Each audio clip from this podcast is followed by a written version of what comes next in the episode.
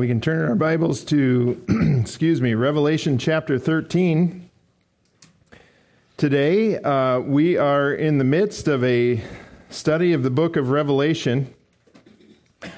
Uh, and we find ourselves here all about midway through through the book, and we have come to uh, what I mentioned last week is, to me personally, one of the most fascinating uh, parts of this entire book.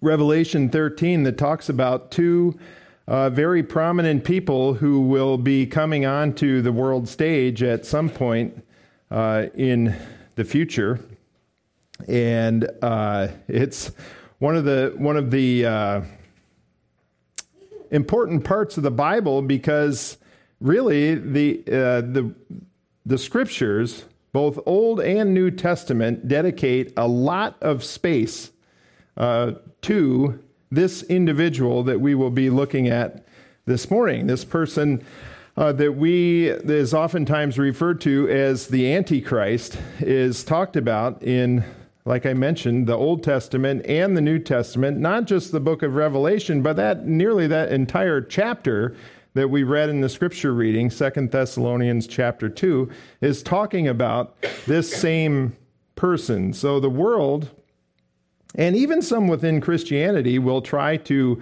downplay uh, the fact that there is coming at some point in the future a person who will rule over an empire that is covers the entire world, and he's going to be literally uh, driven by Satan himself, as it says here in the Bible. That idea is scoffed at and completely uh, ignored. But in order to do that, we have to ignore the plain meaning of words, uh, let alone the plain meaning of Scripture, because it, it is very prominent within the Bible describing this person who is going to come and really create havoc in the world, particularly for believing people. So we will uh, continue our look. Last time we, we saw part one of this. Today we will see part two of this coming world ruler.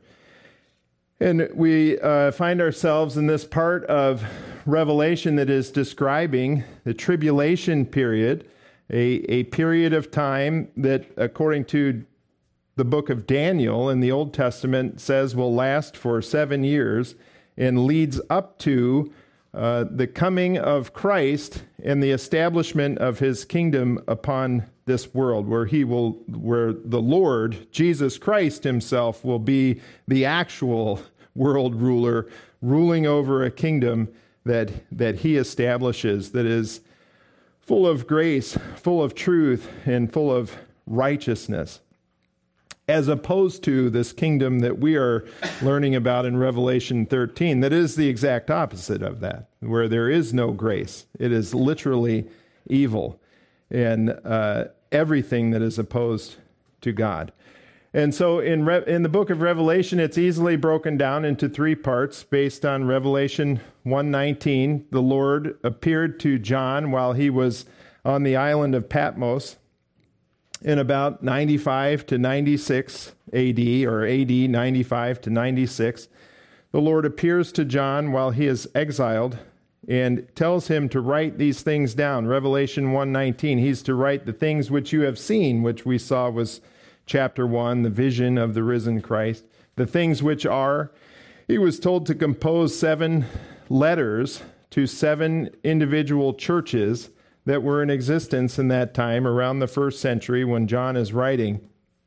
And, he, and the messages are very applicable to us today because we're, we are Christians who go to church and are should uh, have in our minds to be pleasing to the Lord. And that's exactly what we see in those letters that John composed to these churches, how they can improve their Christian walk in light of the fact that Jesus is coming again. That's what the entire book of Revelation is really about the fact that Jesus Christ is coming to this world again. And what are the events that are going to lead up to that? Well, that's where we find ourselves now, the things which will take place after these things, John was told to write.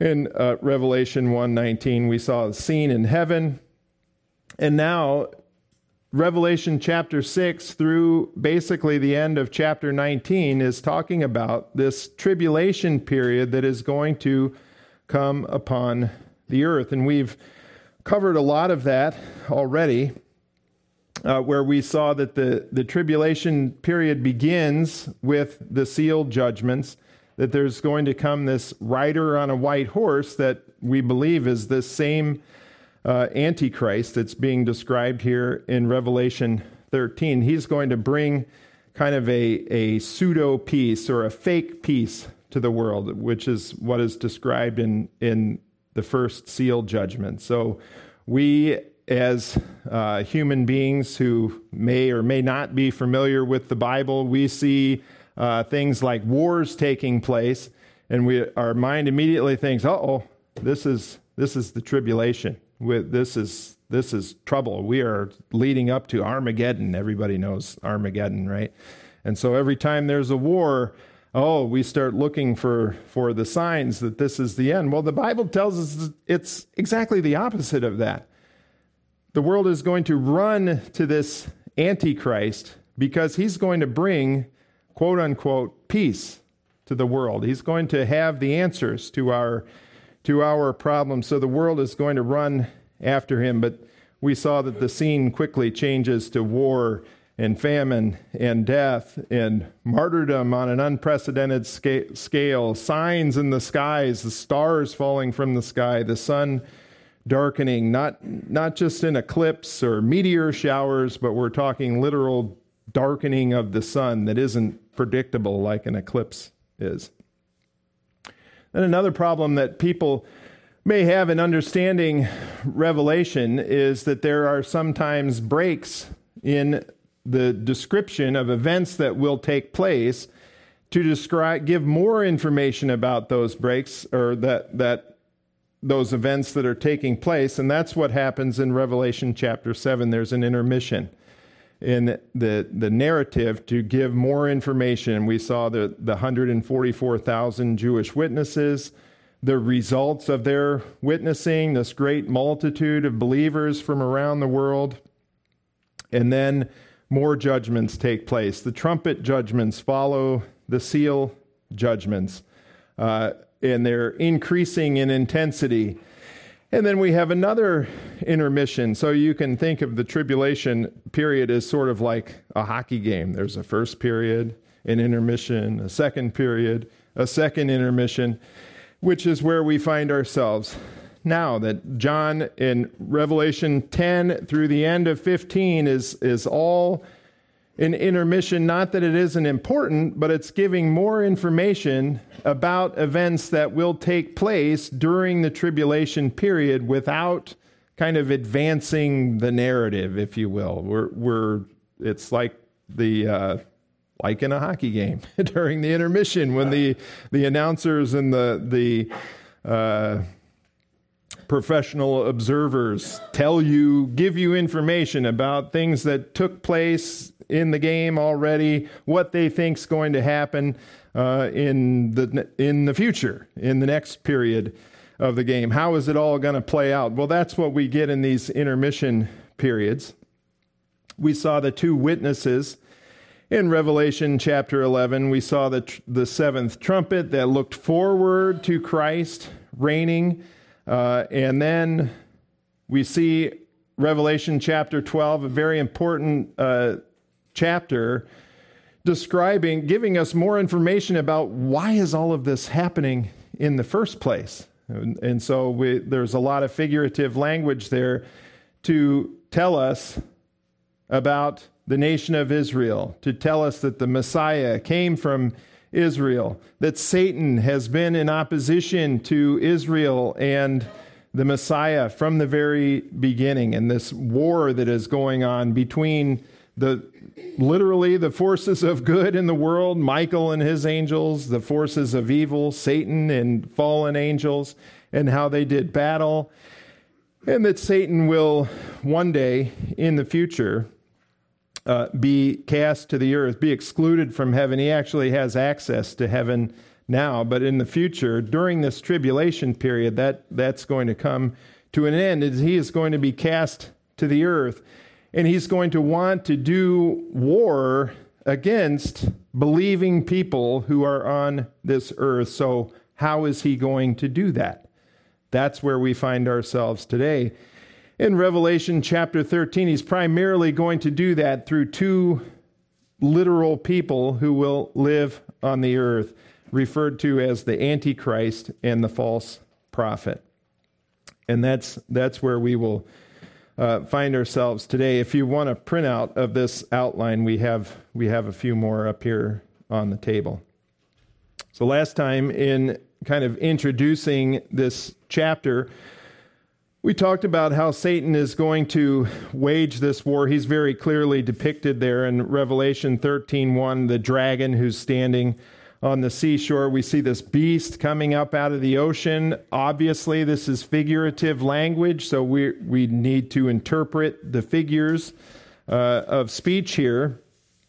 We saw that the Bible is, is, has a pretty good track record of describing when it talks about the sea and things coming out of the sea, that's typically a reference to the Gentile nations. And that we even see that in the book of Revelation, chapter 17, where it specifically says, we saw that the, the waters represent the nations. It tells us point blank. We don't have to, to search too far for that. So, this Antichrist is going to come from the Gentile nations. Does that mean that he is a Gentile? Perhaps. He could also be a Jewish person who comes from the Gentile nations. It's not perfectly clear. We looked at Daniel 11, 36 and 37, uh, talking about how it's possible that, that, that those verses are a reference to say that the Antichrist will be Jewish, but he's going to reject the God of his fathers. Uh, is that totally important? Uh, I Probably not. We don't need to start a new church over something like that. Uh, uh, nevertheless, he will come from the nations. He's not going to come from Israel. He will come from the nations. And that makes sense with our understanding of how the future world is going to uh, come together. And when we compare it to the book of Daniel that describes the world empires that will rule over the world. It's got a pretty good track record of, of uh, showing who these nations will be. Daniel, writing about 500 years before Christ, literally predicted Babylon to be a nation who rules over the world, particularly Israel. Uh, the Persians will then come after the uh, nation of Babylon, they will rule over kind of the known world, Israel in particular.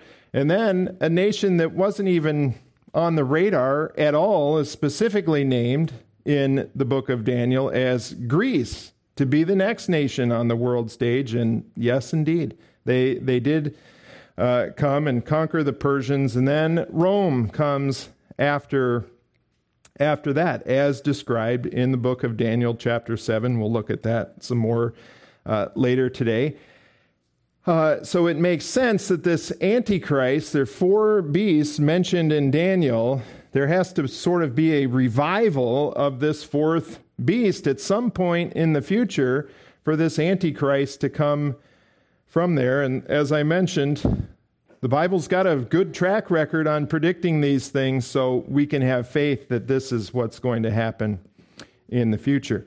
Uh, Daniel or Revelation 13 2 or 13 1 describes this beast as having 10 horns and seven heads and 10 crowns or diadems on its head there revelation 13 1 uh, we saw that this is a very similar description to Satan himself because the Antichrist will be, he is Satan's man on the scene. Satan comes along. We know that he has the power to offer the kingdoms of the world to people. He did the, the very same thing to Jesus himself in Matthew 4 and Luke chapter 4. Jesus, of course, uh, did not accept, he would not worship uh, Satan this person will. He is going to accept the offer that Satan gives to him. That's why he's given this very similar uh, description we saw last time. These 10 horns that are described give us the idea that there's that this future empire if you will is going to be made up of 10 kind of kingdoms that come together to form it that's why it's described as having the 10 horns with the 10 crowns and it has blasphemous names on the on the heads we'll see more of that uh, this morning this beast has Revelation 13, 2, the qualities of the previous beasts uh, a leopard, feet like a bear, mouth like a lion. That's very similar to the description that Daniel gives in Daniel 7 of these four beasts or four empires that will rule. This final one will be sort of a conglomeration of all of the previous uh, empires that have ruled over the world and over Israel in particular. And so the Antichrist is this person who is going to rule over this kingdom. And we see the, the, the kingdom and the Antichrist almost being described as if they're the same thing because the Antichrist is the kingdom and the kingdom is the Antichrist. He is it. We're going to see it's a, it's a real cult of personality in this uh, coming world kingdom, this coming world ruler. So today we'll look at the worship of the Antichrist, the words that he says, the war that he is going to wage on believers, and finally the warning that is very applicable to us and to people in the future. But we begin with the worship of Satan himself and the Antichrist. Revelation 13 3 says, I saw one of his heads as if it had been slain on this seven headed beast. And the, his fatal wound was healed, and the whole earth was amazed and followed after the beast. They worshiped the dragon because he gave his authority to the beast, and they worshiped the beast, saying, Who is like the beast, and who is able to wage war with him? So, according to Revelation 13:3, this beast has a fatal wound on one of its heads. And when you read the commentaries, there's generally two ways that people uh, proceed with this verse. And one is to say that it is a wounded empire, because after all, it is true that the that the heads we saw last time represent these previous kingdoms. Essentially, there have been seven world kingdoms uh, that have ru- there have been six kingdoms that have ruled that uh, over the known world and primarily focusing their attention on the nation of Israel, Egypt, Assyria, Babylon, Persia, Greece, Rome, seventh being the coming world kingdom. So this beast has one of the heads has a fatal wound, and so, hmm, maybe it's one of those heads that represent the kingdoms that has a fatal wound and it's sort of revived.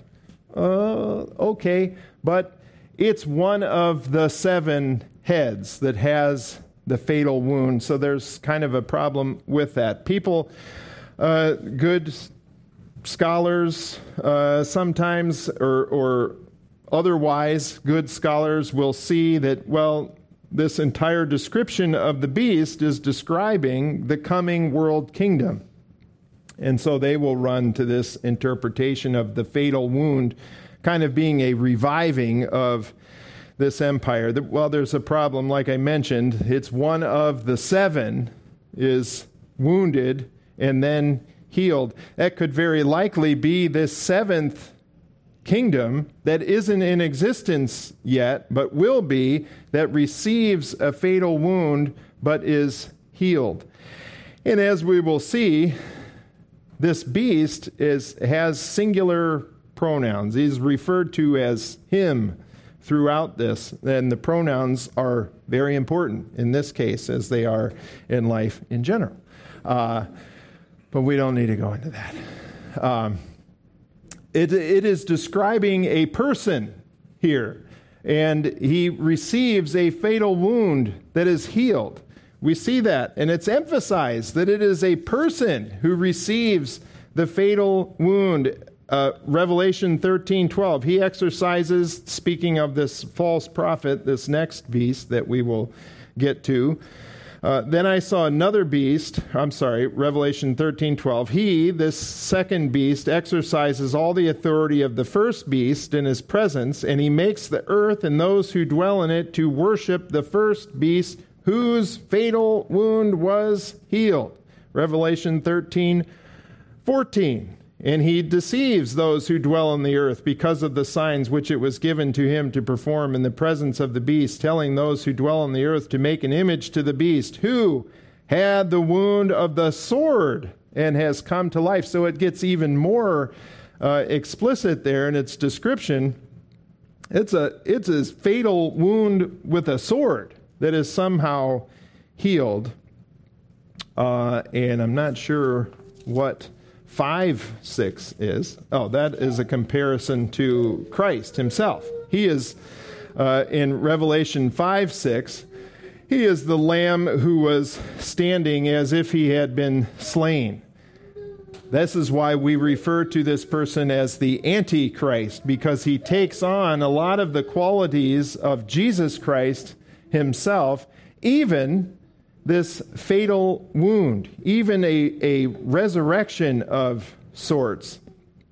So I'm going to uh, put forward the idea that this is speaking of this person in the future who is going to receive a fatal wound of some sort and will either be resurrected or the world is going to, at the very least, think that he was resurrected. A lot of people have a problem with that, saying, oh, Satan, he, he doesn't have the power to uh, resurrect someone, or that could only happen if God does it, and these kinds of things. And uh, that might be the case. I, I don't know that there's chapter and verse that we can go to that says Satan couldn't do that.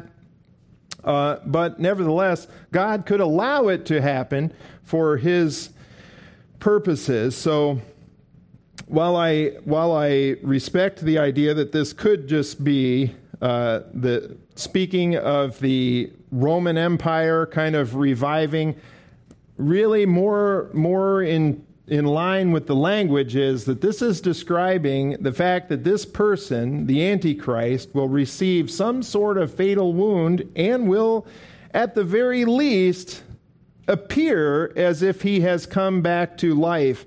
And then people will worship him and worship Satan. Those ideas seem to go together. If, you know, if. Uh, well, we won't go into the politics, but if a politician were to die and to resurrect right before your eyes, you would think, wow, that this he could be the guy. He could be the one who is who is sent to uh, rule over the world. And me- several religions, actually, the Muslims included, have in their kind of prophetic ideas this idea of a ruler coming who will rule over the world with uh, typically them as the focus. But, so all that to say, the world is very much looking for a person who is going to rule over a kingdom uh, like we are, but we are worshiping the God man, Jesus Christ, who came and died for our sins.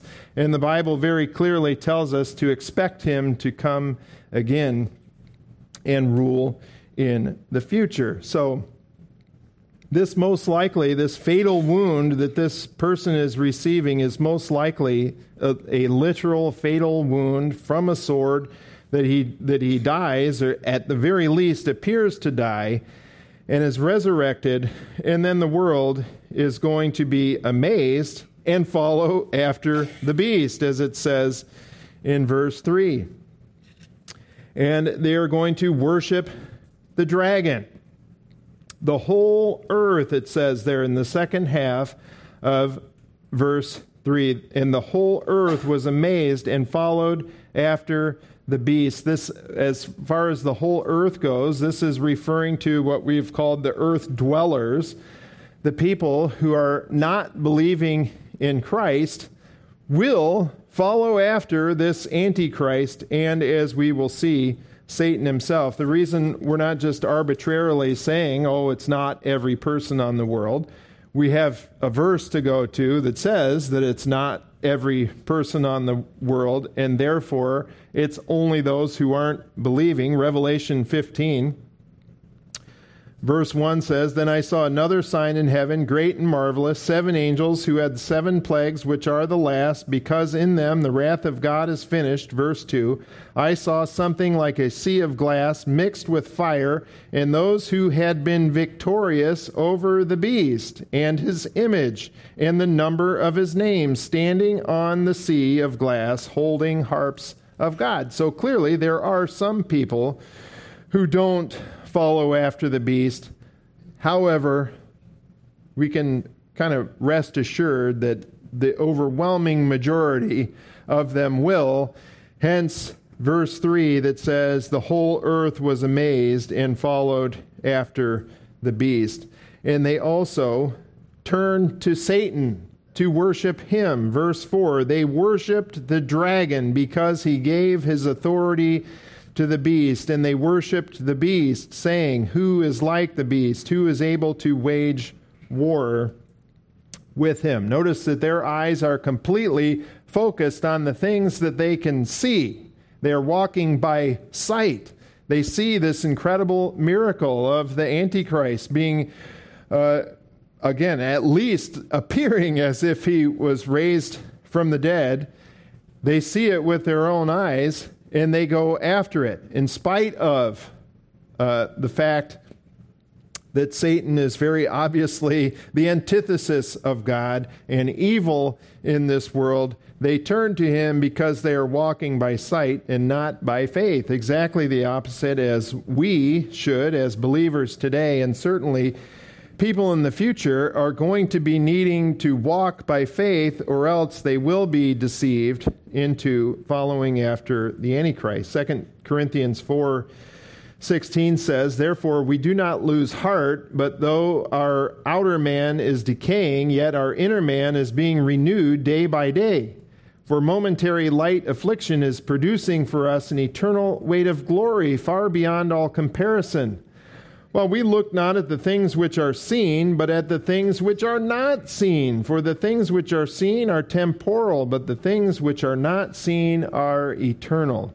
So we, we today in this world are faced with a myriad of problems, the, the very least of which are high gas prices and inflation and uh, maybe some food shortages in the future, some uh, economic kind of pain, those things are, it can be bad, but we also face some real difficulties in our in our lives. Health problems uh, deaths of people who shouldn't be dying. These kinds of things that are very uh, painful beyond uh, some money in our pocket and these kinds of things. And we if we turn and get our our eyes focused on our problems well, that's what we're going to focus on is our, is our problems, the things that we can see. We're told here by Paul in 2 Corinthians to look to the things that we can't see, the, the faith in Christ and the result of that, trusting in Him moment by moment, our future with Him, the future that He has laid up for us. When we get our attention and focus on those kinds of things, our problems in this world tend to uh, dampen down somewhat. These people in the future tribulation are not going to do that. They are going to be focused on the things that they can see. Another good reason to call them earth dwellers. They're focused on the earth and the things of the earth. And they see this beast that is wielding this great power. He can even come back to life. We got to follow after him and Satan, the one who's giving him that power. Because after all, who can possibly wage war against this guy? Well, uh, Jesus himself. Continue reading the rest of the story. Jesus can wage war with him. That's what we're getting prepared for in this second intermission is the final uh, set of judgments that will happen, the, the bowl judgments. And if these people in the future, you know, maybe somebody will uh, be able to see this recording during the tribulation in the future. I hope they can. That would be great. Uh, message to people in the future. You think it's been bad so far? Wait until Revelation chapter 16. It's only going to get worse in the bowl judgments because Jesus Christ is the one who can wage war against this beast and Satan, and he will conquer him. Revelation 19 11 through 21. He is the one that we ought to have our faith in, not, uh, not this coming Caesar. This is a picture I took. I had this up there last week and I liked it so much I fit it in there again. Uh, I was in New Orleans last uh, two weeks ago. Going to the airport from the hotel, we go right by the Superdome, and here's what it looks like today. It's Caesar's Superdome, obviously, it's Caesar's casino. Nevertheless, it's got a big giant picture of Caesar on it. And it, man, it just looks like we're worshiping a man here uh, to me. That's what the world is going to do in the future. This is what the world's going to look like in a lot of places, whatever his name is. Uh, the Antichrist Superdome, the Devil's Superdome. Isn't that's just something to really look forward to. Uh, I would I would encourage you to trust in the Lord today if you haven't done that already. And then you don't have to worry about being here when the world literally turns to the devil, as we've been learning in Sunday school. Uh, 1 Thessalonians 4 13 through 18 very clearly represents to us that, that the Lord is going to come in the air, catch up believers, and take us back to the Father's house. John 14. And it's, it's pretty clear from Scripture uh, when understood consistently, literally, that that event will take place before these events of the tribulation. We will be rescued from this hour of wrath that is to come upon the earth. Uh, Revelation 3 9 through 10, that he's going to keep us from the hour of testing that is about to come upon the earth. During that time, the world is going to worship Satan and the Antichrist. And he's going to be, this beast is going to be filled with blasphemous words. Notice Revelation 13, 5 and 6. It says, There, were, there was given to him a mouth speaking arrogant words and blasphemies. An authority to act for 42 months was given to him, and he opened his mouth in blasphemies against God, to blaspheme his name and his tabernacle. That is, those who dwell in heaven. There seems to be a point of emphasis there.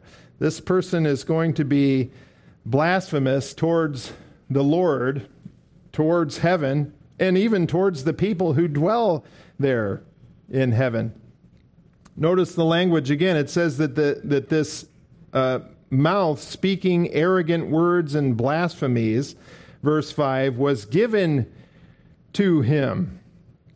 This is something that uh, God is allowing to happen there and they are arrogant words. Daniel chapter 7 says exactly the same thing. Daniel 11:36 mentions the same idea that the antichrist is going to be one who is is very arrogant, very proud, speaking uh, with this blasphemous mouth. Our scripture reading, 2 Thessalonians 2 uh, 3 and 4 says the same thing. Again, here's that evidence piling up, piling up that this is a literal person who is going to be coming to this earth to rule over this future kingdom. These arrogant words.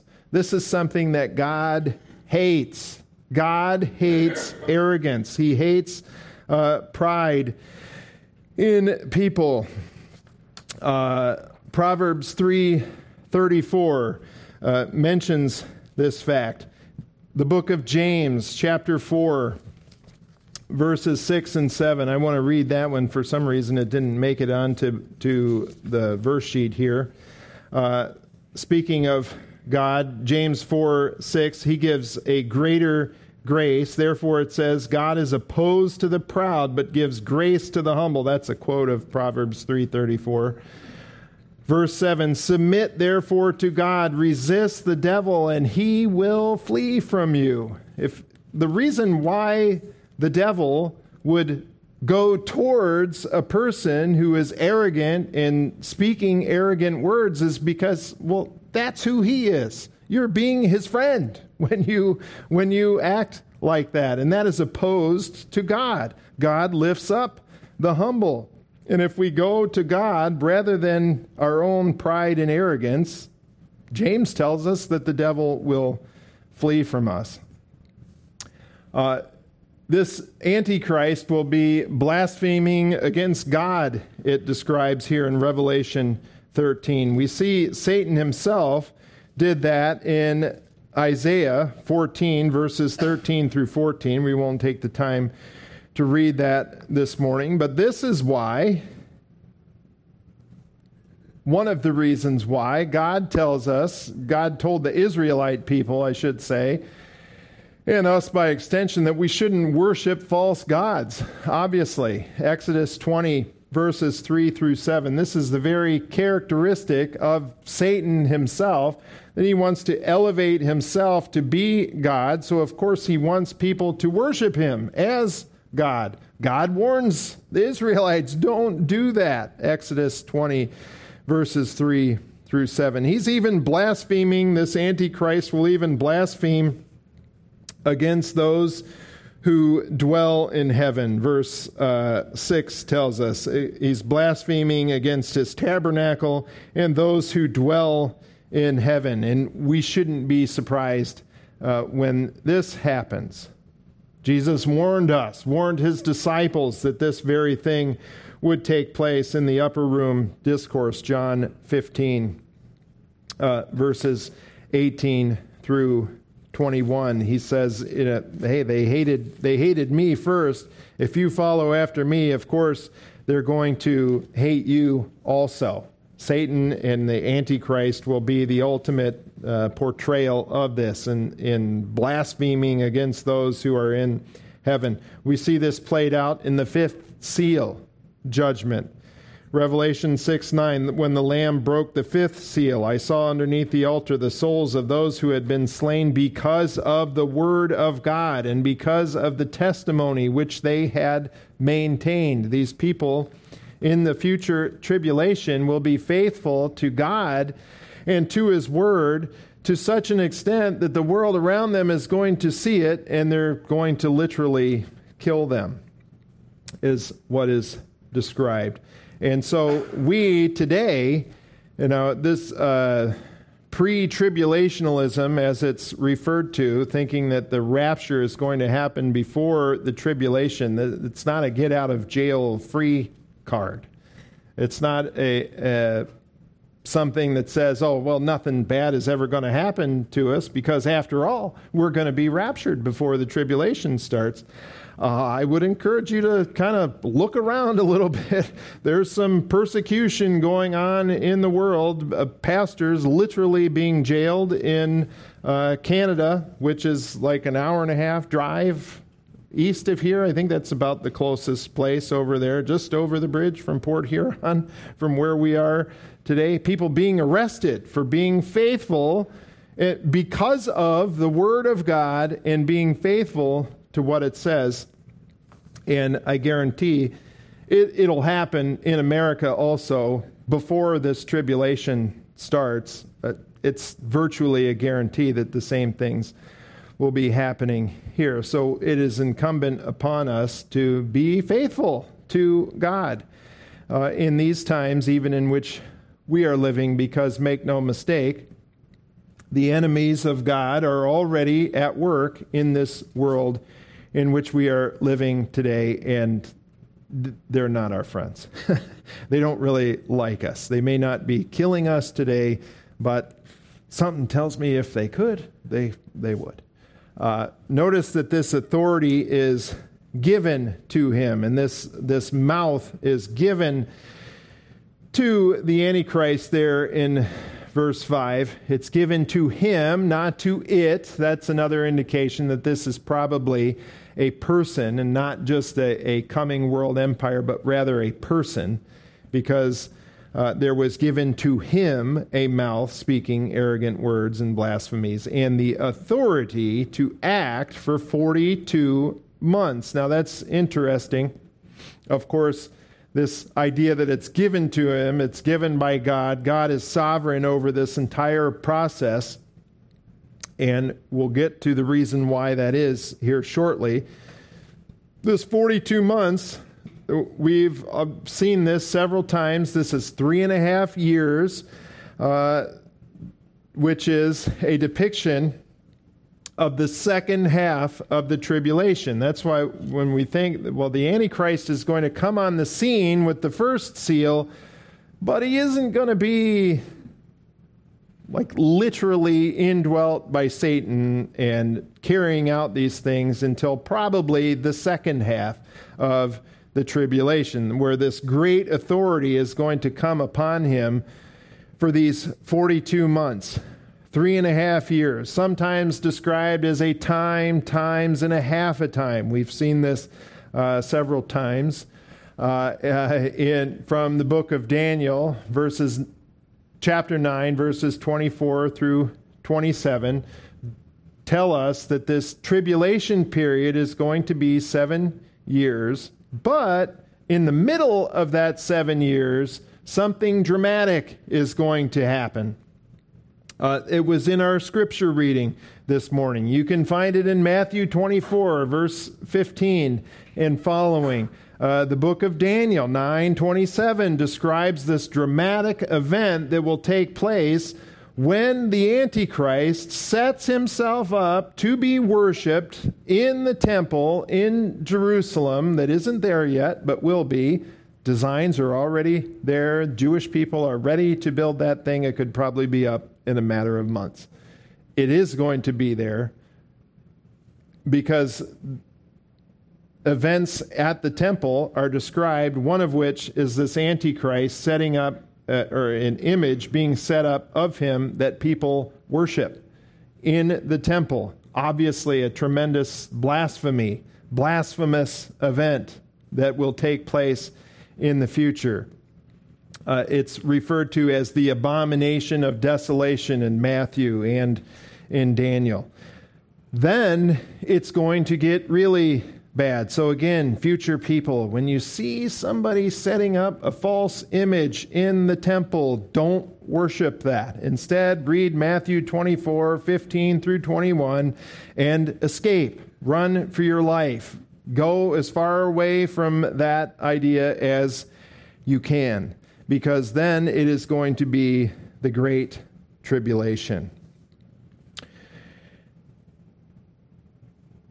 And so after this, we see that, that this Antichrist is going to make war against believers.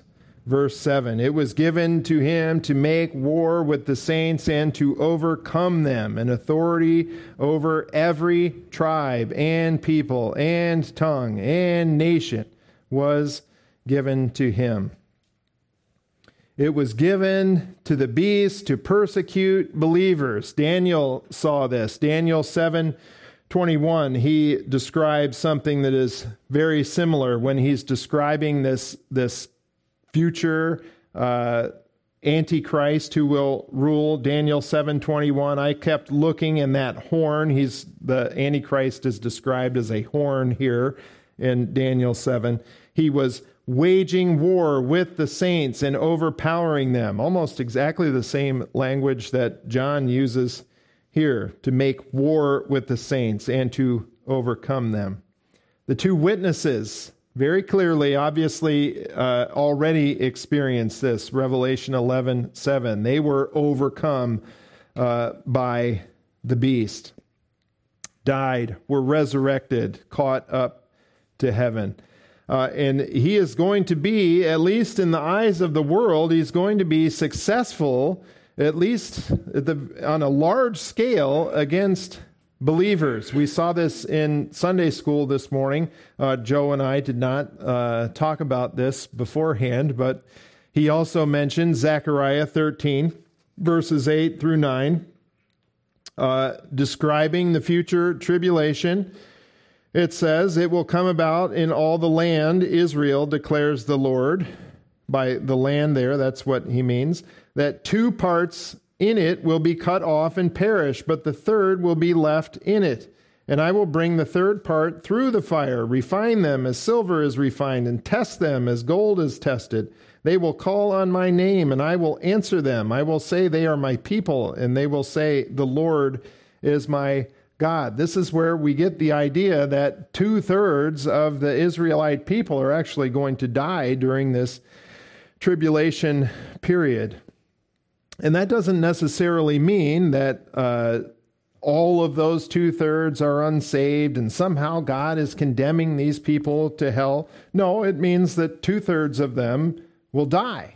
And before they die, they have a decision to make whether or not they're going to trust in Christ as their Messiah. The same decision that, that you and I uh, have the privilege of being able to make. Am I going to trust in Christ and his sacrifice for my sins. I don't care who you are on this planet. You can you can make that decision. Vladimir Putin, uh, he's the evil guy of the day. He can make that decision right now if he wanted to. Yeah, I'm going to trust in Christ, and he will immediately be saved. The same way that you and I can.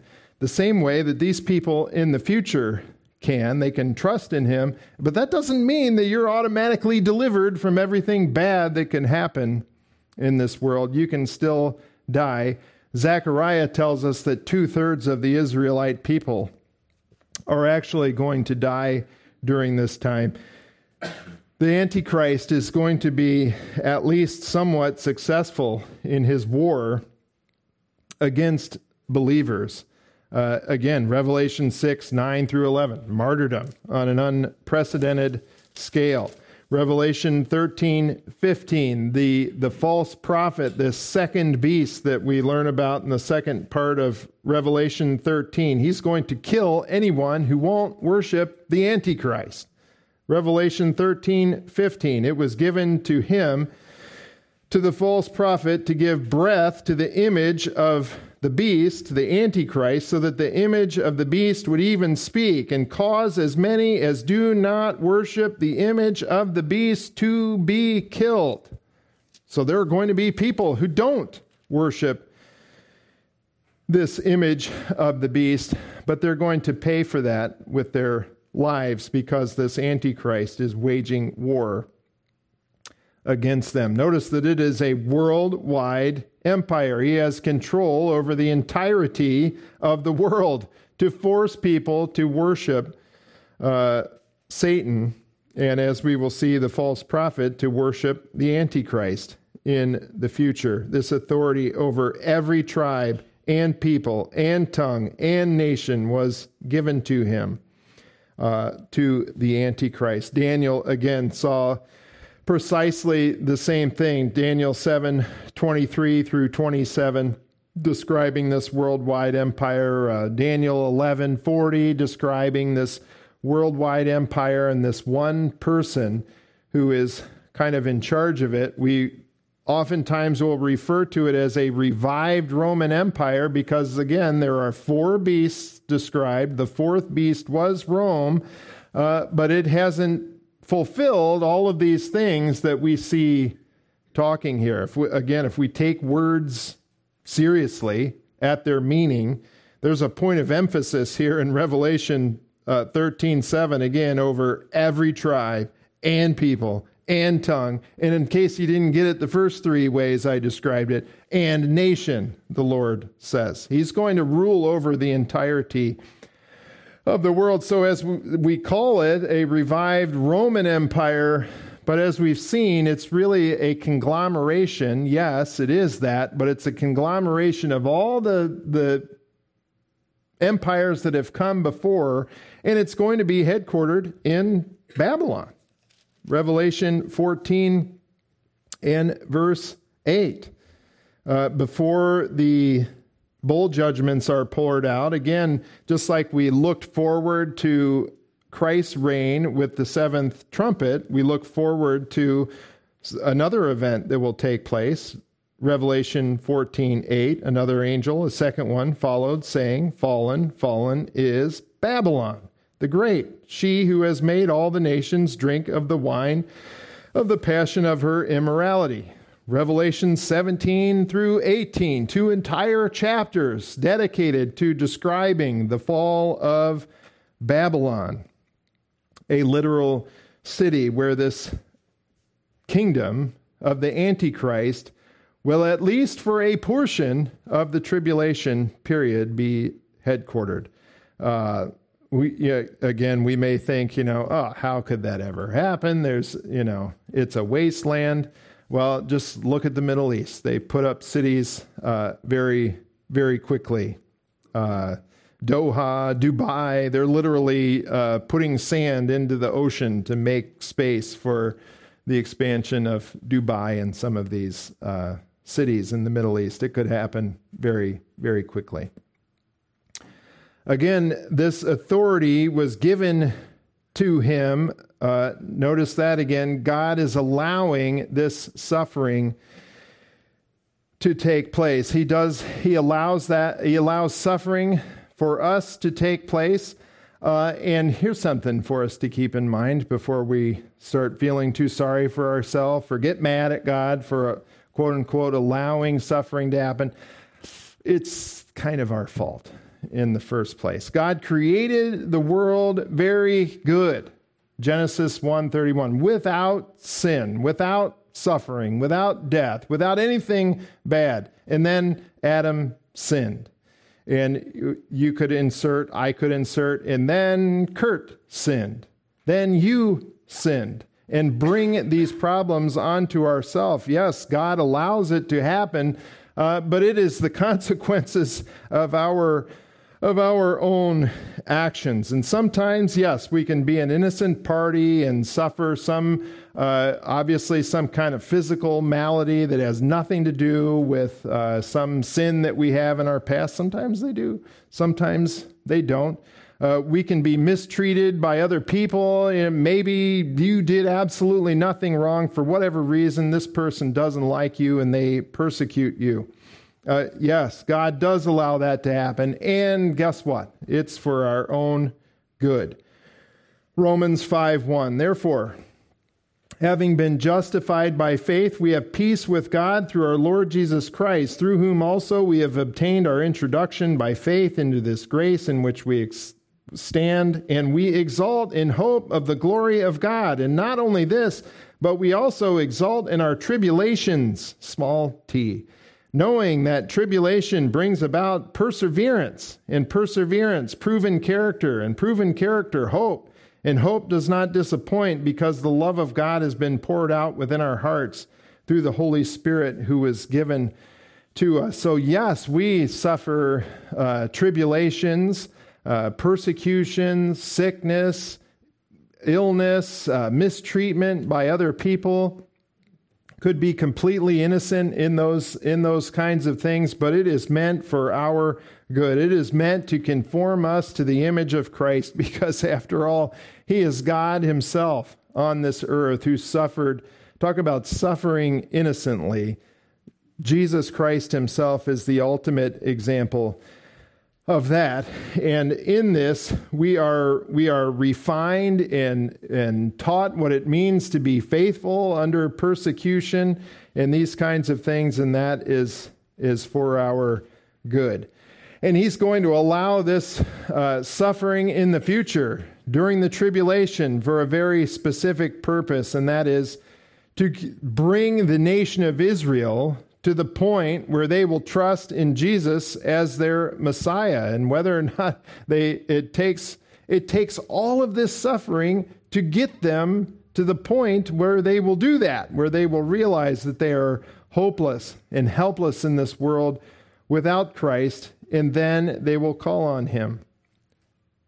And Jesus will come to them. He wants to come to them and establish his kingdom over the earth through the nation of Israel.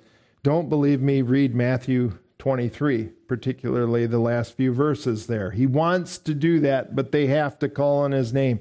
It will take the tribulation period and this refining period for them to do that. Romans 11, 25 through 27 describes the same kind of thing. So, yes, the Antichrist is going to wage war on this on believers in the future and there is a warning about it. Revelation 13 8 through 10 quickly. All who dwell on the earth will worship him.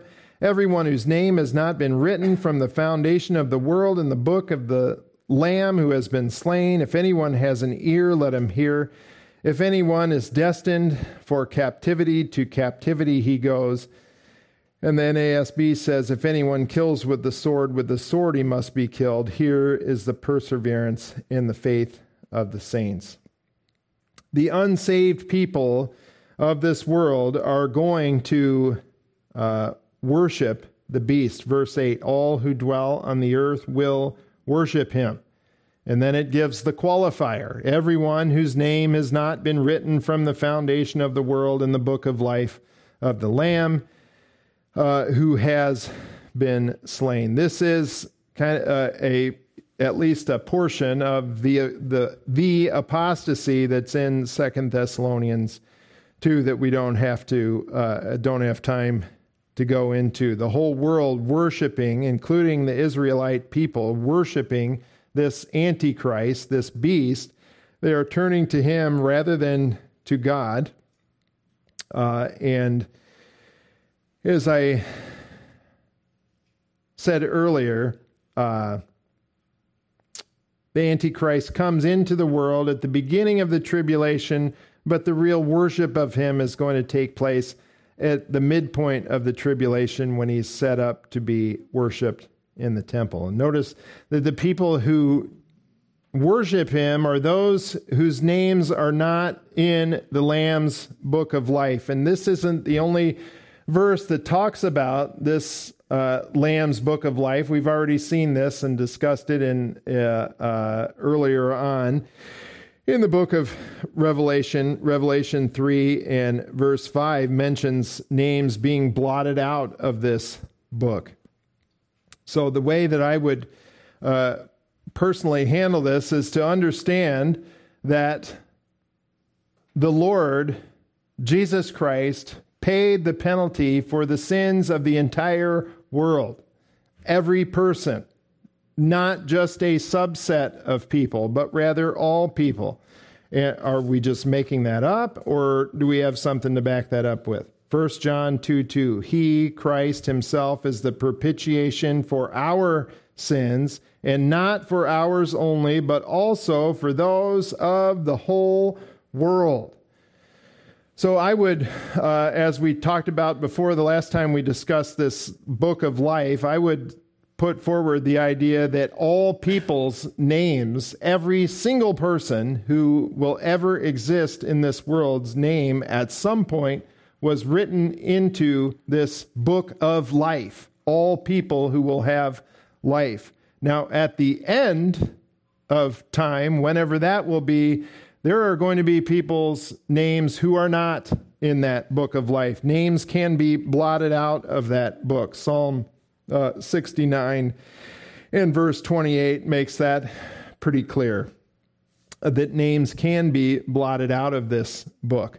So, all names at some point in the past are in this book. At the end, only those who trust in Christ's names will be in that book at the end of time. So we want to be careful about basing our, our theological ideas on just one verse, kind of look at the totality of information that, that the Bible contains about these various topics, and we'll have a better idea of what's being described. Uh, all of that to say God is omniscient. Yes, He does know who is His he knows everything that is possible to be known. He knows even the things that are potentially possible to happen, let alone those things which will happen. 1 Peter 1 2. According to the foreknowledge of God the Father by the sanctifying of the Spirit to obey Jesus and be sprinkled with his blood. Uh, these people that Peter is writing to in First Peter are known according to the foreknowledge of God. That's how they are the chosen people because God knows all things. He doesn't have just a subset of people from eternity past that he knows and everybody else is excluded.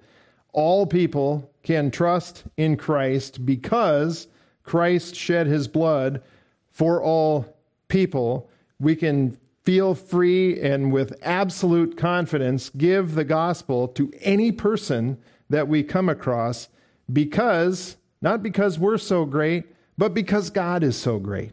And Jesus Christ shed his eternal blood for the sins of the world. And praise the Lord that he did that. So, this is obviously a warning to the uh, tribulation saints that we find here. Tribulation believers, if anyone has an ear, let him ear, hear. If anyone is destined for captivity, to captivity he goes. That's a great translation of that. The second half of this, NASB doesn't do quite so good with. If any, it says, if anyone kills with the sword, with the sword he must be killed. That's not exactly the the idea. It's not a warning to not kill people with a sword. It's rather like the uh, ESV translate it, translate it as very similar to the first phrase. If you're going to captivity, to captivity you're going to go.